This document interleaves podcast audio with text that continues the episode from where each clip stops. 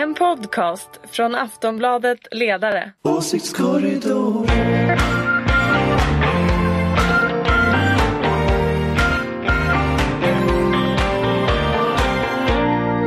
Japp, Åsiktskorridoren är öppen här igen. Det är Aftonbladet ledarsidas podd som kommer varje fredag i stort sett. Det är det stora slaget mellan socialdemokrater och moderater vanligtvis.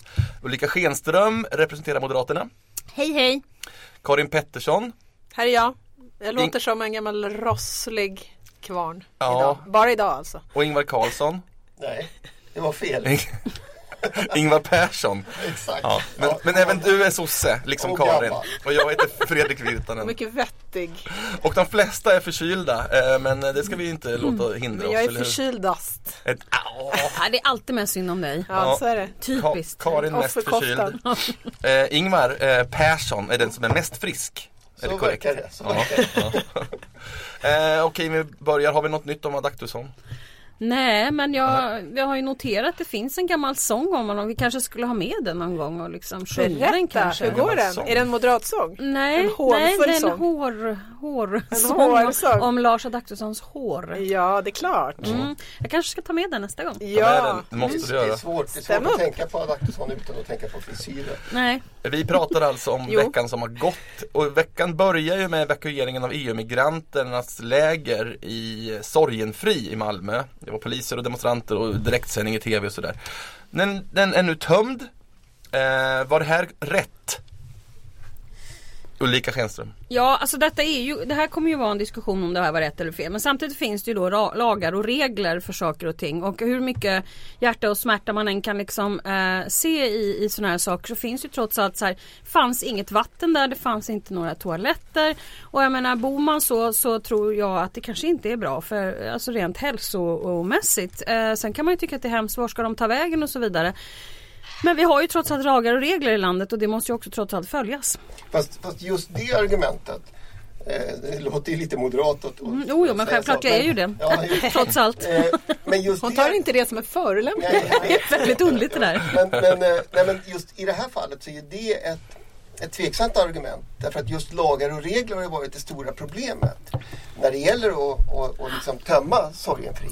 Det har ju liksom valsat i, i domstolar med överklaganden och, och eh, alla möjliga sådana där saker. Det, så att just lagarna och reglerna tycker jag jag lyssnade på, på Martin Valfridsson och det var ju det han, jag, jag är inte någon stor expert på kommunallagar och eh, vatten och eh, hygien och sånt men eh, det var i alla fall utredarens argument som handlade om lagar och regler. Så att jag, det är klart att det var hemskt. Jag menar vem, vem skulle inte, måste vi väl alla tycka att det var hemskt att det hände. Att man skulle behöva liksom eh, forsla bort dem på något sätt. Men ja, Fast det som, det som jag tycker är det, det hemskaste, eller det egentligen Mm. det som det är ju att vi ska inte ha slumkvarter i Sverige. Nej, Och det det, ska här vi är, inte. det här är ju ett, det här var ju en, en slum under framväxt. Och vad är då egentligen det som är argumentet för varför vi inte vill ha slum? Det är ju framförallt av, av um, hygienskäl och, att, och sådana saker, eller hur? ja, och, och väl, välfärd. Alltså Exakt. människor ska inte Mm. leva under de villkoren. Men var är de nu då? Jag vet inte vart de är och det är ju det liksom så- som är det komplicerade i det här. För att, eh, ja, på Aftonbladets ledarsida har vi liksom fört den argumentationen att, eh, och jag tycker den är extremt viktig, att vi ska liksom inte vi kan inte, tycker jag, tillåta den typen av liksom parallellsamhällen där människor lever under den typen av om, i den typen av omständigheter. Eh, det, det går liksom inte ihop med vår syn på välfärdsstaten och, och så vidare.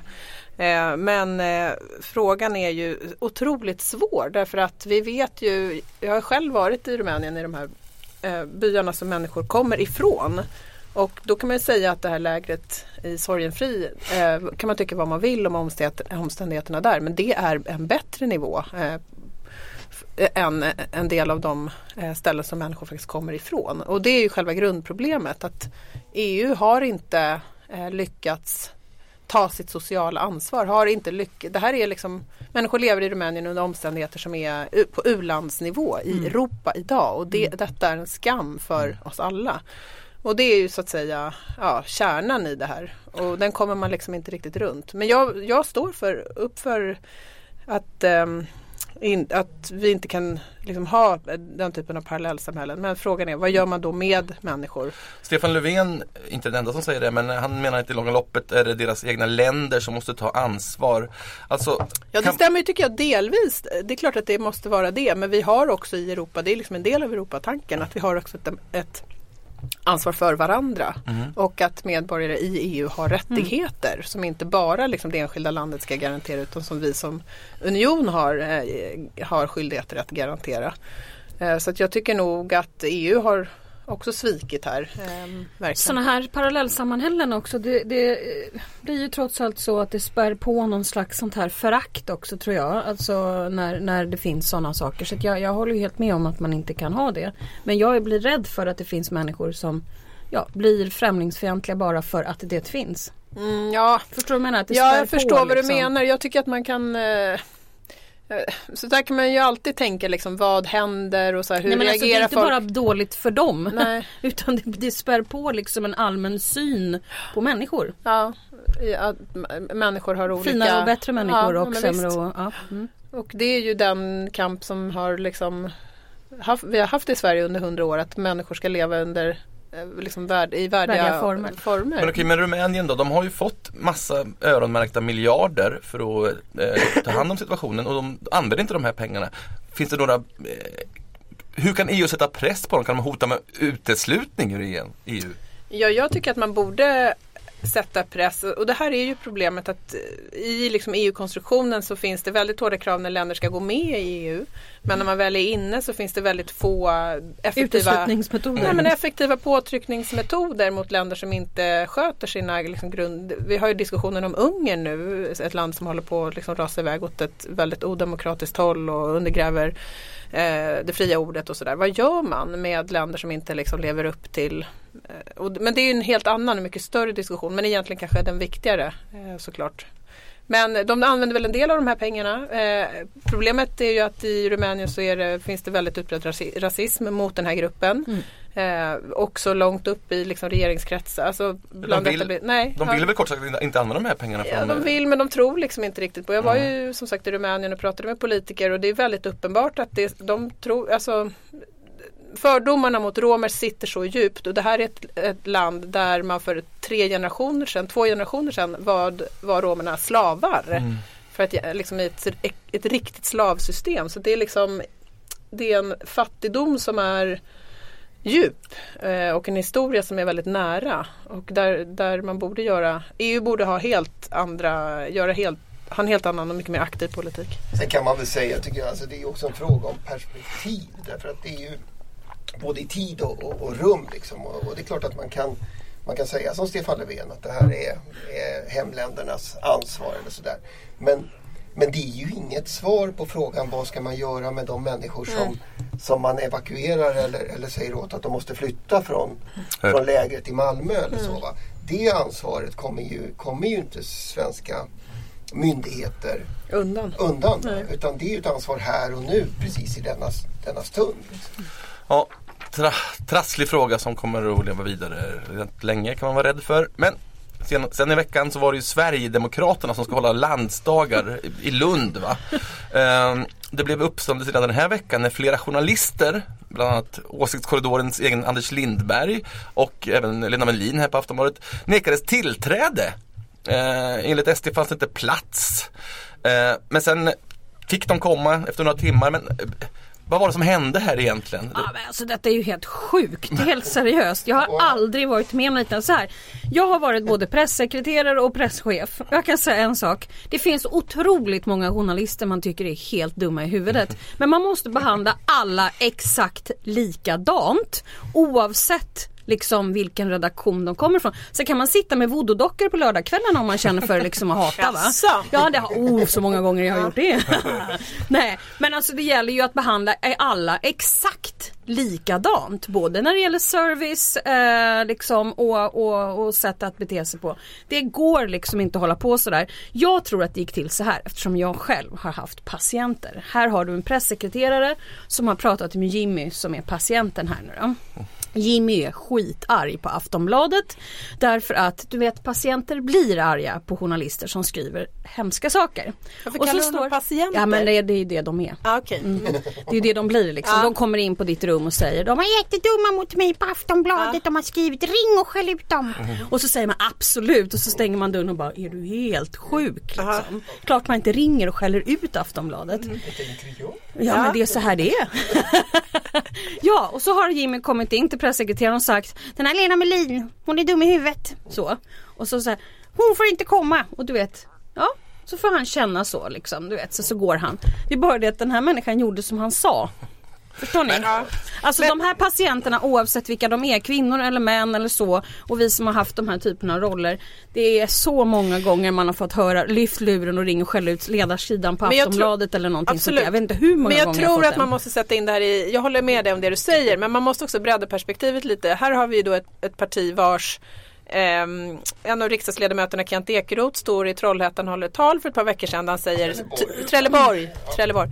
Eh, och säger tro inte på någonting som media skriver. Och de har, det här är ett parti som har Ungern som förebild.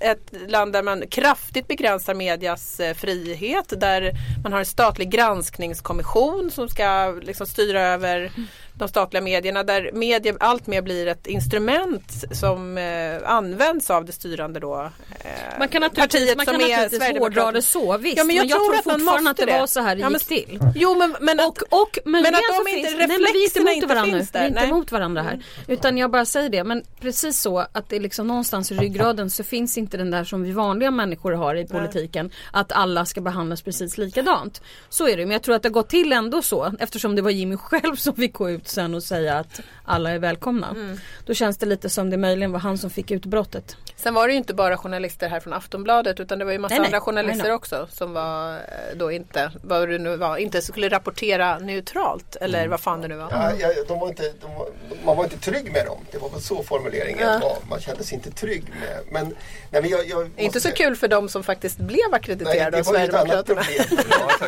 Ja, exakt. Så här. Alltså, jag- jag- jag Fick du komma Karin? Nej, jag, älskar, inte jag älskar Ulrikas den här lite kränkta professionalitets Ja, eh, ja, det är mycket bra. Det, det, är ju, det är ju naturligtvis så. Men, men visst är det. Alltså, vi har ju idag en politisk debatt som, som jag inte kan komma ihåg att vi har. eh, Det har alltid varit så att man har varit rasande på vänstervridna journalister och högervridna journalister. Och dålig journalistik och, och bra journalistik i, i, i liksom maktens korridorer. Eh, vi har ju någon erfarenhet av det också. Ja, men Det är klart att det är, på det viset. Det är ju inte nytt. Men den här, alltså att just föreställningen om PK-media, att riktig journalistik är, är någonting eh, dåligt, närmast ett hot mot, mot demokratin. Den är ju den är ju ny. Den känner jag inte igen sen förut. Och, och vi vet ju att det där är ju inte, det är ju inte bara ett problem i, i, i den sverigedemokratiska partiledningen då möjligen eller, eller terapisoffan på pressavdelningen. Som för övrigt är välbesökt om jag förstått saken Oj oj oj. oj, oj, oj. Nej, men jag, Utan, utan det, jag menar, vi ser ju det, vi ser det varje dag i våran, våra mailboxar. visst. Ja, alla, alla politiker har väl svårt med journalister men svårast har ju utan tvekan Sverigedemokraterna. De har, Ja, men det är hatar ju- därför de har byggt upp en del, de vill ju bygga upp alternativa medier som rapporterar då i, i så där, där man kan beordra rapporteringen och det är ju den ungerska modellen. Ja, det är det ju. Men jag kan ändå inte föreställa mig att de är så amatörmässiga. att De, de borde ha, måste haft en tanke bakom det här. De ville skicka någon form av budskap till någon. Alltså, så här, så här klumpig kan man inte nej, vara Men jag, tror att med Ulrika, flit. jag, tror att Ulrika, alltså, jag tror att den här idén om hur media fungerar, så här ser Mm. Sverigedemokraterna på media. De tycker att de är liksom PK-media och det ska inte finnas oberoende journalistik för de kommer alltid vara emot Sverigedemokraterna. Men däremot så tror jag att det var en tabbe det som skedde. Mm. Därför att just det som händer är att reflexerna blir för dåliga. Och så liksom, hela tiden den här konflikten mellan vad man egentligen tycker och vad man säger utåt. De det är får, det skaffa klassiska. sig, de får skaffa sig en egen voodoo-docka. Och i alla fall till sist då fick ju alla komma. Eh, så att, eh, ja. Någorlunda frid och fröjd kanske vi kan summera. Jag undrar om det är någon som känner för att åka dit. Ja, jag har varit i den där kongresslokalen. Alltså det är ju jättetråkigt. Jag vill minnas att det var faktiskt det var någon gång för hundratals år sedan känns det som när, när Dagens Nyheter försökte avsätta Lars Leijonborg som folkpartiledare. Och, och så sjöng de, sjöng de någon slags studentsånger från Lund och så valde de om Lars Leijonborg. Det var verkligen trist. Skulle önska att Dagens Nyheters ledarsida försökte med sådana saker. Eller hur? Ja, var lite mer. Lite ofta. Nej men Björklund vill väl inte avsättas just nu. För nu ska vi snacka om decemberöverenskommelsen igen. Åh herregud. Ja, och här, måste, här är det ju Skenström som måste förklara ett Ja. och annat. Jag Ja, begriper förklara. inte. Förklara! Jag är så tacksam. Ja, men Kinberg Batra tycker att han, Stefan Löfven ska stå upp för överenskommelsen trots att hon har sagt upp den. Och Thomas, eh, Thomas Tobé liksom Partisekreterare för Moderaterna. ja, varnar regeringen för att lägga en budget utan Vänsterpartiet. Eh, vad, fan, vad, vad, vad, vill, vad, vill, vad vill Moderaterna uppnå med det här? Ja. Ulrika? är synd att det inte är TV nu. Jag visste att det så här liksom. Jag skulle vilja ha- så här- sen lite nu jag, på nu är jag ensam ansikte. igen här. Nej men så här, om vi nu ska försöka då. Ja, ja, jag måste faktiskt erkänna att jag inte riktigt förstår det här heller. Men det finns ju ett hot då totalt sett och det är ju att Sverigedemokraterna har lovat att eh, rösta bort eller rösta mot en budget varje gång den läggs, eller hur? Ungefär så. Ja, och efter det så har det väl då, eftersom det då har hänt för ungefär ett år sedan så är det väl vild panik då eh, så fram och tillbaka sen det här att eh, Ebba Busch Thor eh, eh, dödade dö. Så, och sen dess har det väl varit så här och jag vet inte riktigt vad som ska hända framöver men Sverigedemokraterna är ju alltjämt ett hot helt enkelt. Ja men ju Ja, ändå- nice try Ulrika. Nej men allvarligt talat jag sitter faktiskt inte, jag vill bara Nej. berätta det för alla som lyssnar. Jag sitter då inte i Moderaternas Nej. partiledning. Nej. Jag är moderat men jag har ingen aning om Nej. vilka strategier de håller på med. Nej, men för det är svårbegripligt Ja, just nu. det är Det är, därför, därför att eh, det, problemet tycker jag blir för Moderaterna nu eftersom decemberöverenskommelsen inte finns längre och det har de ju Men, själva men Anna vill ju då ändå att den ska hållas på något sätt. På no, av, av sin Ja. motståndare. Det är väl, alltså man vill ha kvar argumentet att ni samarbetar med Vänsterpartiet och det är jättedåligt för Sverige. Och då säger Stefan Löfven, fast jaha, men jag behöver ju inte det nu eftersom decemberöverenskommelsen har fallit. Exakt. Och då säger Thomas Tobé, om inte ni gör det så håller ni inte den överenskommelse som vi bröt. Jag skulle ju Det här är svårt att vilja förstå, tänka mig att han menar då att folk ska bli så rädda för att vänstern ska få ett inflytande. Ja, så kan det vara. Så skulle man ju kunna tolka Så det. kan Men det vara att han är- tänker och det blir ju jättekonstigt. Ja. Är det, inte, är det inte ett klassiskt exempel på att faktiskt äta kakan och vilja ha den kvar? Jo. Alltså, för jag menar, decemberöverenskommelsen, det som, det som ju uppenbarligen inte riktigt har trängt ner i delar av de moderata partidjupen. Eh, själva poängen med den var väl att, allians, att, att en alliansregering, ungefär en kopia av den som blev bortröstad eh, för ett drygt år sedan, skulle ha en rimlig chans att regera landet efter nästa Ja, val. men så är det ju. Det var liksom, det var, Mm. det var vinstpoängen. Eh, och det vill ju fortfarande Anna Kinberg Batra och, och kanske Thomas Tobé. Eh, Jag tycker dock att det är väldigt tragiskt på ett sätt att, att vi har hamnat i ett sånt här läge rent parlamentariskt. Ehm, därför att, nu kommer jag tillbaka till någonting jag har sagt i den här ehm, podden många gånger. Det är att det blir mer fokus på taktiska saker och hur folk säger saker eller inte säger saker istället för att diskutera väldigt många av de samhällsproblem vi står inför. Ja. Men så är det. Men förvirringen lyckas vi inte klara Nej. upp här riktigt ändå. Nej men alltså det är ju otroligt svårt för det är ju ingen som riktigt har förklarat vad det är som har sagts. Nej. Men det är ju som är det konstigaste i allt detta, då kopplar jag tillbaka till något Fredrik var inne på alldeles nyss. Det är ju att Jan Björklund framstår som en sån oerhört vettig person. Det är konstigt, det är nytt i svensk politik. Ja han var ute och fördömde Thomas Tobé tror jag. Han var ute och han sa så här, vi kan tänka oss att samarbeta och det är ett svårt läge för Sverige och nu måste vi eh, Å andra se sidan vad vi så kan vinner göra. han ju väldigt mycket förtroendepoäng på det. Ja, men jag säger ju Han tar det. ju tillfället här. somliga Ja men jag säger ju det. Ja, Jag, soliga blommar. late bloomer, det är som Harry Truman. Ja, men han är Nu väl, kommer Björklund. han är väl den vuxne på, eh, han är vuxen. Ja men det är det här, det är jag är chockad Den av. nye Jag är lejonkungen. chockad av Mm. mina liksom, känslor Mm. för Jan Björklund. Ja. Nu Eh, skulle tv vara här också. Ja, Bra. Jan sammanfattar vi då. Eh, Och sen måste vi bara Vettigt Jan, Vettigt, kan, Jan. jag, kan jag sträcka mig till. Ja. Vi, nu ska inte skratta här, vi ska, men vi måste avrunda med det här Morgan Johanssons utspel igår. Gränsen är nådd, sa han om flyktingarna. Alltså ett budskap helt enkelt. Han vill säga signalera kom inte hit. Korrekt. Eh, ja, det är väl det han gör. Ja, Väldigt tydligt Så. är det ju så. Å andra sidan har vi ingenstans, och det här har vi också sagt i, i ett år allihopa i den här podden. Finns det inte någonstans att bo, vad ska man då göra? Och grejen är den att ni minns den här för, för en och en halv vecka sedan migrationsuppgörelsen för förra fredagen, det är väl två veckor sedan kanske. Eh, då sa ju också Löfven efteråt vilket ju var väldigt smart av honom att göra. Det här kommer ju inte räcka. Mm. Och nu kommer då nästa steg i detta. Frågan är ju bara vad han tänker göra ordentligt med det här. Jag menar, är det bara ett signal så här röksignaler eller är det någonting han tänker? För att jag menar det går ju liksom inte att stänga gränserna. Det gör det inte och det har han ju faktiskt också sagt. Alltså, det, det, det, ja, men gränsen är nådd, vad ska vi göra? Och så, det är ju fortfarande så att ingen, ingen ifrågasätter asylrätten egentligen. Utan det är ju mottagningssystemet som, som man säger att, att ja, men det, upp, det sätt som vi har uppfattat att man ska praktisera asylrätt, nämligen att ge folk rimliga villkor. Det, det börjar man då. Och, alltså det jag inte är helt säker på om jag ska vara helt ärlig, det är ju vem det är alla de här signalerna. För det är ju inte, Morgan Johansson är inte ensam om att skicka signaler. Det verkar ju vara svensk politiks bästa gren just nu. Ja, exakt. Eh, och, och det man ju vill ge intryck av det är att man skickar signaler till flyktingar i kanske Tyskland eller, eller sådär. Va?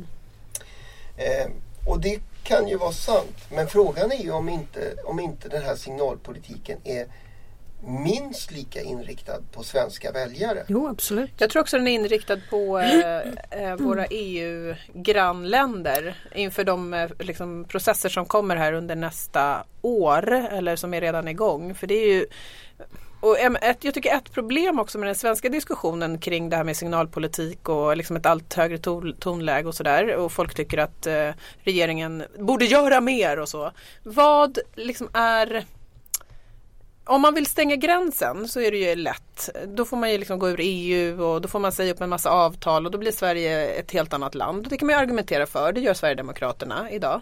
Men det finns, alltså de här människorna finns, de är på väg. EU måste hitta sätt att gemensamt hantera det här. Det finns liksom inget alternativ till det om inte hela EU-samarbetet eh, ska kollapsa eller om vi ska, eh, ja, men om vi går tillbaka till signalen Tänk oss en mycket som, dramatisk, som, liksom, eh, dramatiska scenarier, scenario här. Så att jag tycker, jag vill bara säga det att jag tycker att menar, det finns en bild av att de som eh, idag, som Stefan Löfven och eh, vi som säger att vi ska stå upp för asylrätten, att vi är på något sätt idealisterna. Men de som säger som tycker, som tycker det, de har ju inga egna svar på liksom hur krigen i Syrien ska sluta, hur flyktingströmmar ska minska. De här människorna finns, de kommer hit, vi behöver hantera det. Jag tror att det här också naturligtvis är en ehm, en signal till kommunerna för att de går nämligen eh, på knäna en del kommuner som eh, har tagit väldigt Mm. Många det. och det är behjärtansvärt och väldigt fint av dem att göra men de har ju jätteproblem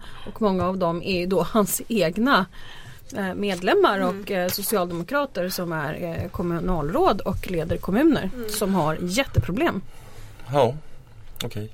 Det var en deppig podd idag Ja, men det är lite Var det deppigt. inte en väldigt, mm, gick en mycket, mycket blå, dyster ton? Jag menar inte jag blå som Nej, det var- Moderaterna. Nej, jag men menar blue. alltså, blue. Vi kunde ju ha pratat lite mer om det här med liksom Sverigedemokraterna och journalister. Då hade det varit lite, Det är ju jättekul! ja, det är ju lite Ja, men om fem Sveriges år- tredje största parti vill inte ha I liksom, fem år finns inte EU och obehagligt. journalister för, förbjud, måste ha speciell legitimation i Sverige för att få arbeta. Är det så det, är det, så det blir? Nej. Nej! Men nu vet vi ju liksom en sak i alla fall och det är att Jimmy gillar inte Lena Melin. Nej, men, ja, chocken! Och chocken. denna chock jag känner. Tack Ulrika Schenström, Karin Pettersson, Ingvar Persson och jag heter Fredrik Virtanen. Ha en trevlig helg! Hej då! Hej då!